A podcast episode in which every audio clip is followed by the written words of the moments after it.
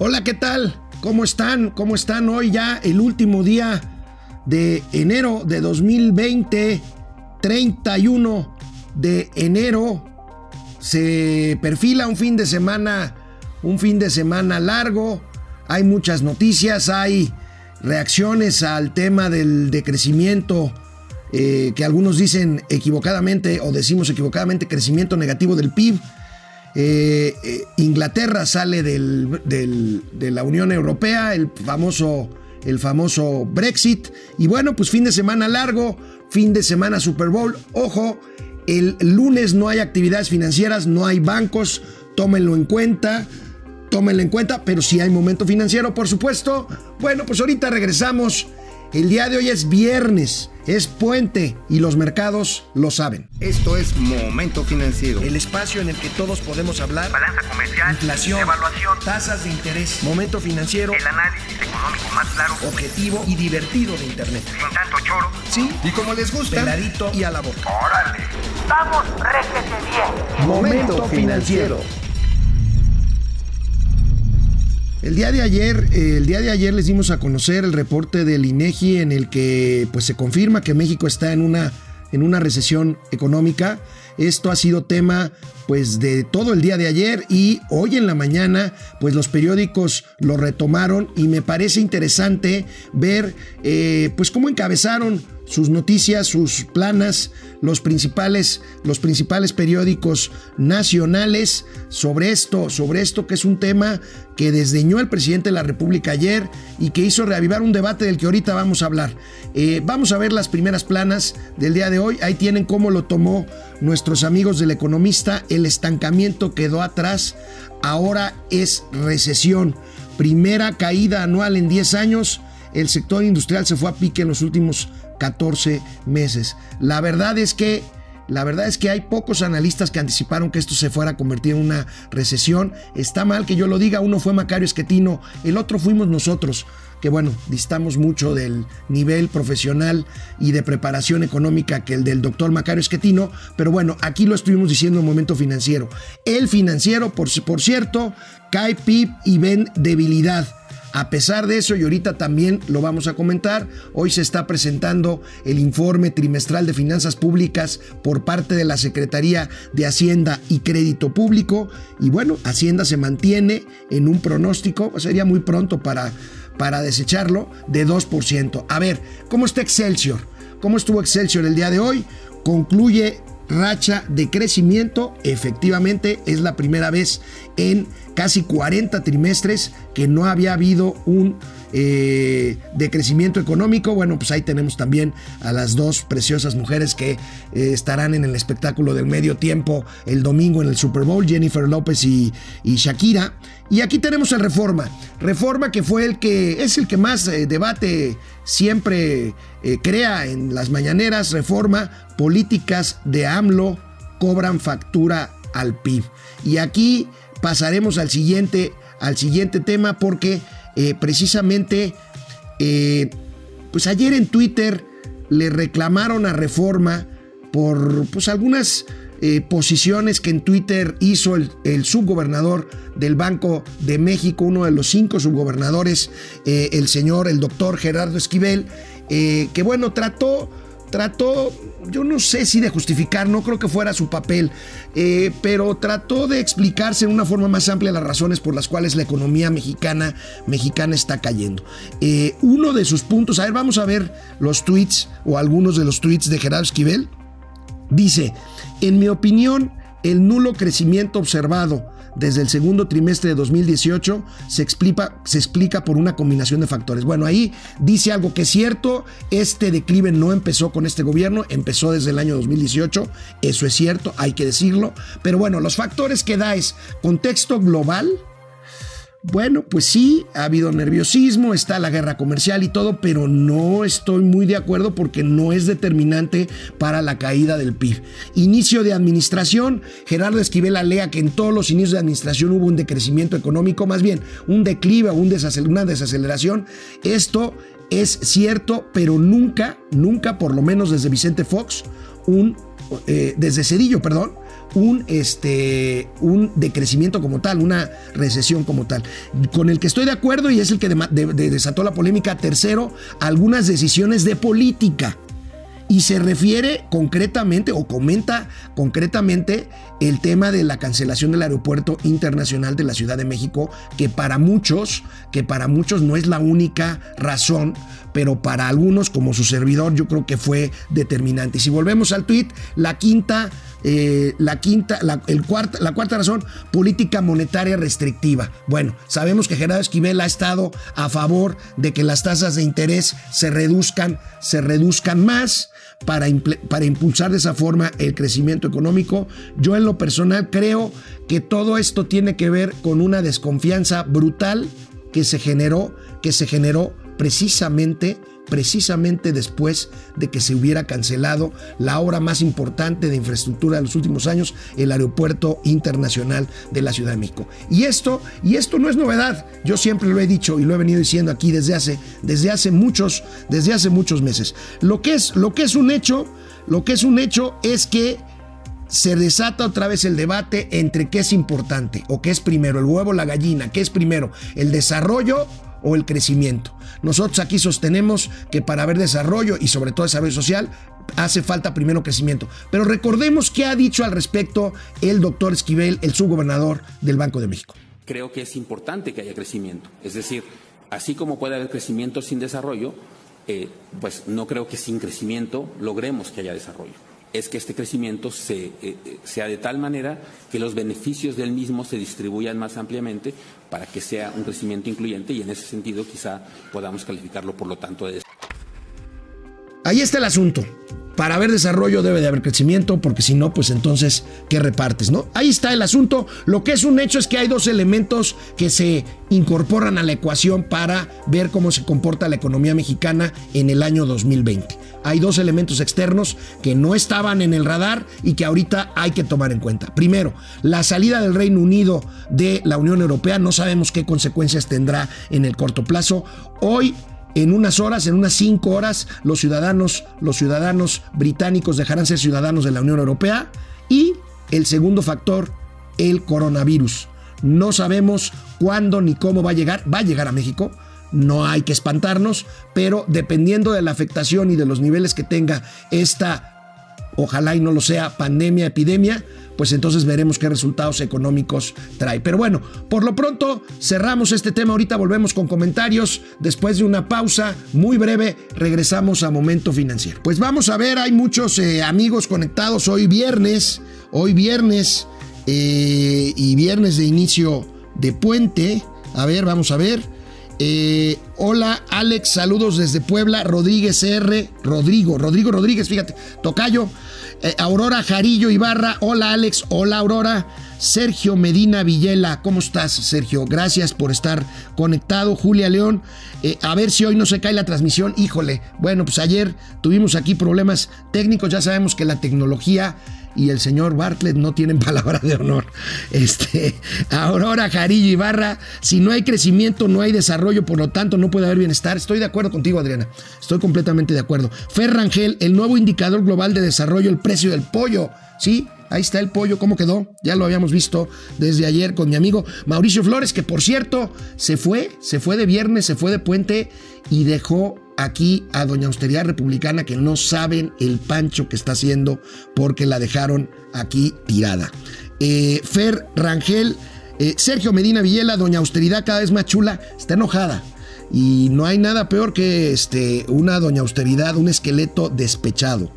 Eh, Hugo Samarripa, buen día. Por eso los veo, son certeros sus pronósticos. Muchísimas gracias, muchísimas gracias, Hugo. Juan Munguía, eh, ¿qué pasó ayer? Se cortó la transmisión y después nos podía entrar a su página. Tuvimos problemas por un corte de energía eléctrica, eh, como decíamos, pero bueno, esperemos. No fue, por supuesto, algo que tengamos nosotros responsabilidad directa, pero de todos modos ofrecemos una disculpa. Está restablecido todo. Juan Munguía, buen día. ¿Qué? Ah, ya. Israel Jai, hay que ser claros, el factor de incertidumbre es ya saben quién. Pero ¿qué trae el show del avión? Excelente programa. Muchas gracias. Bueno, pues es la incertidumbre exactamente. Y bueno, pues este, vamos a pasar a otra cosa. Eh, el día de hoy, en el Salón de Usos Múltiples eh, de eh, Palacio Nacional, la Secretaría de Hacienda y Crédito Público presentó, presentó su informe trimestral de finanzas públicas. Eh, miren, aquí, aquí hay una buena y una mala. La buena, y la Secretaría de Hacienda por supuesto lo presume y lo presume con toda razón y con todo merecimiento, vamos a ver cuáles son los asegúnes, eh, se logró la meta de superávit fiscal. Recordemos que el superávit es la diferencia positiva entre lo que ingresa el gobierno y lo que gasta, o sea, le sobra lana. Esto, por supuesto, antes de pagar los compromisos financieros, por ejemplo, la deuda. Entonces, el superávit estaba planeado, el superávit primario del año pasado fue de 0.6%. Este año habían planteado una meta de 1% y el resultado es 1.1% positivo. Eso es lo bueno. ¿Eso qué indica? Finanzas públicas sanas. Perfecto. No se gasta más de lo que se ingresa. Eso es lo bueno. Lo malo es que parte de la explicación de esto tiene que ver más bien con un subejercicio presupuestal, o sea, que no se gastó todo lo presupuestado. Eso es donde está el foco amarillo. Pero veamos algunas imágenes de... Eh, veremos algunas, algunas imágenes de como el subsecretario de Hacienda y Crédito Público presentó hoy. Ahí están en el Salón de sus Múltiples de Palacio Nacional eh, el subsecretario Iorio, mi colega Julieta Brambila, vocera de la Secretaría de Hacienda, la subsecretaria de Egresos, en fin, ahí está. Bueno,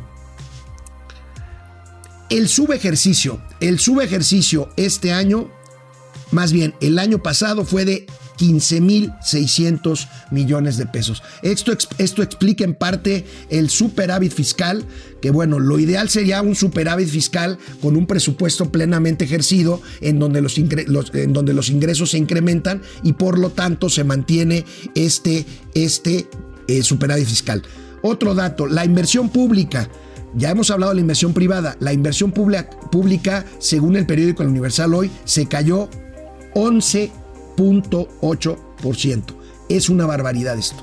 Ahí está también la razón del decrecimiento. Y si vemos una gráfica que publica hoy precisamente nuestros amigos del Universal, ahí tenemos el balance del sector público. Los ingresos tributarios fueron menores de lo programado, 3.2 eh, billones de pesos, estaba programado 3.3. Esto se explica por la baja en la recaudación del impuesto sobre la renta y del IVA, producto de la desaceleración económica, por supuesto.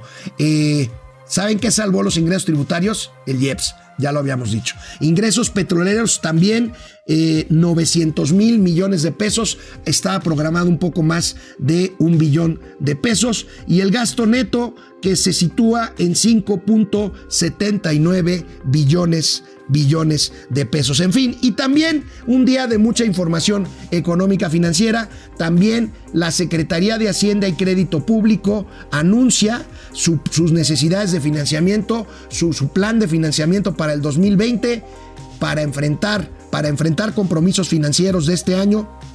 La Secretaría de Hacienda requerirá 1.9 billones de pesos de deuda. Ojo, no es deuda nueva, es deuda que se va refinanciando. Y bueno, la Secretaría de Hacienda el día de hoy también presume un dato que es interesante. Un dato que es interesante, que es precisamente el que la deuda como proporción del PIB bajó ligeramente en el año 2019 y esto es una buena noticia y es un compromiso que ha hecho que ha hecho el presidente de la República. Otra noticia, otra noticia, fíjense, en 2019 la deuda total del país pasó de representar 44.7% del PIB ¿sí? Y este año 44.9% del PIB, un poquito, un poquito más, pero bueno, ahí se mantiene, es un nivel eh, internacionalmente válido, eh, si es menor al 50% no es una mala cifra, eh, Estados Unidos está endeudado por el poco más del 100% de su Producto Interno Bruto y Japón tres veces eso, entonces nosotros estamos en ese sentido, en ese sentido bastante, bastante bien. Bueno, eh, vamos con otros eh, comentarios. Eduardo Martínez Ibarra, hola Alex, saludos desde Dallas, Texas. ¿Les cayó el chicharronero ayer? bueno, este, mejor no digo el dicho de que, de que achillidos de marrano, oídos de chicharronero. Eric Huerta, eh, ¿ya está pisteando el Mau? No, yo creo que está dormido. Yo creo que está dormido todavía. Javier Camarena, ese Mau es el único que la disfruta. Pues miren, es el, único, que la mantiene. Este, Pedro Reyes, eso de regalar dinero no es de uno, por eso la reforma fiscal para sacar dinero de donde salga México en recesión. Efectivamente, México está en recesión.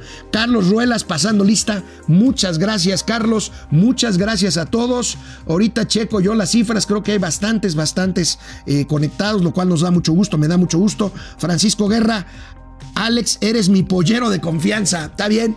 ¿Está bien un muslito? Bueno, vamos a una pausa y regresamos rápidamente aquí a Momento Financiero, Economía, Negocios, Finanzas y un poquito más para que todo el mundo las entendamos. ¿Qué creen? No lo van a creer, pero nunca una mujer ha encabezado el consejo de administración de algún banco en este país. Nunca. Hay una buena noticia, Laura Díez Barroso se convertirá el próximo mes de abril, después de la convención bancaria que estaremos cubriendo, por supuesto, en Acapulco, aquí en Momento Financiero. Laura Díez Barroso se convertirá en la primera mujer en presidir el Consejo de Administración de un banco y este banco es Santander, que a nivel global ya lo preside una mujer, Ana Botín pero en México esto no había sucedido. Eh, Banco Santander entonces tendrá una nueva presidenta del Consejo de Administración, Laura Díez Barroso, sustituye a Marcos Martínez Gavica, ahí tenemos a Laura, creo que hará un excelente papel en, en, Santander. Laura tiene experiencia, gran experiencia en cargos directivos en empresas como Grupo Aeroportuario del Pacífico, LCA Capital, Teléfonos de México, entre otras empresas, y es, y es miembro del Consejo Mexicano de Negocios. Este consejo que hasta hace poco era Consejo Mexicano de Hombres de Negocios, bueno, pues ahora es Consejo Mexicano de Negocios porque también hay mujeres y no solamente hombres, hombres de negocio. Bueno, el domingo, el domingo será el Super Bowl, el Super Tazón número 50 de la que es la liga profesional más importante del mundo desde el punto de vista comercial, desde el punto de vista de generación de ingresos, desde el punto de vista de marketing. La National Football League de Estados Unidos, la NFL, de gran, de gran ascendencia en México. Aquí no somos un programa de deportes, pero tenemos algunos datos económicos que tienen que ver con este, que para muchos es el principal evento deportivo del mundo. El hecho es, aquí lo tenemos, que la NFL es la liga más importante del mundo y estos datos nos los regala hoy Pascal Ventral del Río, mi amigo Pascal Ventral del Río, director del periódico Excelsior, que hoy en su columna pues nos regala estos datos. Fíjense nada más, en el 2018 la liga, la NFL, tuvo ingresos de 15 mil millones de dólares. 15 mil millones de dólares y es un negocio que crece a una tasa de 6% anual, así la tienen prevista para el 2024. Es una barbaridad, es una máquina de hacer dinero. Los derechos para transmitir los partidos del NFL por televisión y bueno, esto se los venden a las cadenas de deportes que a su vez la comercializan con otros, con otros canales en todo el mundo, ESPN, Fox, en fin, NBC, representan casi 40 mil 40 mil millones de pesos vendidos por adelantado hasta el 2022. Los casi 100 millones, fíjense, 100 millones de estadounidenses verán el partido por televisión y gastarán una cantidad similar, 15 mil millones de dólares en comestibles, mucho de ello aguacate, ahorita vamos a ver, y artículos profesionales. ¿Saben cuánto cuesta un comercial? Un comercial de 30 segundos en la televisión durante el Super Bowl, 5 millones de dólares por medio minuto. Es una barbaridad, pero ¿qué creen? Hay fila, se lo pelean. Y yo no sé si ustedes sepan, en el medio tiempo del Super Bowl, aparte del espectáculo este que en este año eh, lo encabezarán Shakira y J. Lo. Aquí ha habido figuras internacionales de música, desde grupos clásicos, Michael Jackson, aquel show en, en, Los Ángeles, en fin, grandes artistas. Pero bueno, una cosa que tiene también el medio tiempo el Super Bowl es comerciales de uno o hasta de dos minutos que las principales marcas disputan, mandan comerciales, digamos, eh, pues muy novedosos, que la gente está pendiente porque hay una suerte de concurso no oficial para ver cuál es el mejor spot de el medio tiempo del Super Bowl. Y aquí ha habido marcas pues como Toyota, eh, eh, como Volkswagen, Automotriz por supuesto, otras marcas grandes, Nike, en fin. Esto es interesante, es un fenómeno comercial, pero además, ¿saben quién compra un anuncio de medio minuto en el Super Bowl? Los aguacateros mexicanos, los aguacateros de Michoacán. Ustedes dirán, ah, caray, ¿y por qué? Bueno, se espera, se espera que este año, que este año México exportó, bueno, más que se espera, ya es un hecho.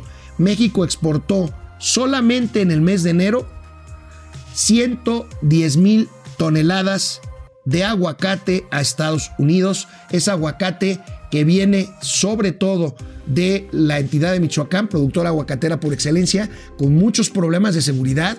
El aguacate sube mucho de precio por el tema de seguridad. Hay muchos camiones que se roban el producto en el camino. Pero bueno, el aguacate es para el tradicional guacamole, para el guacamole, como dicen allá en Estados Unidos, junto con el barbecue, la carne asada, el guacamole, las papas fritas, no puede faltar. Y esto es un, un gran, gran, gran negocio en donde tiene que ver en donde tiene que ver, por supuesto, por supuesto, México. Por cierto, en esta semana del Super Bowl hubo un anuncio que tiene que ver también con negocio con México, con negocios con México.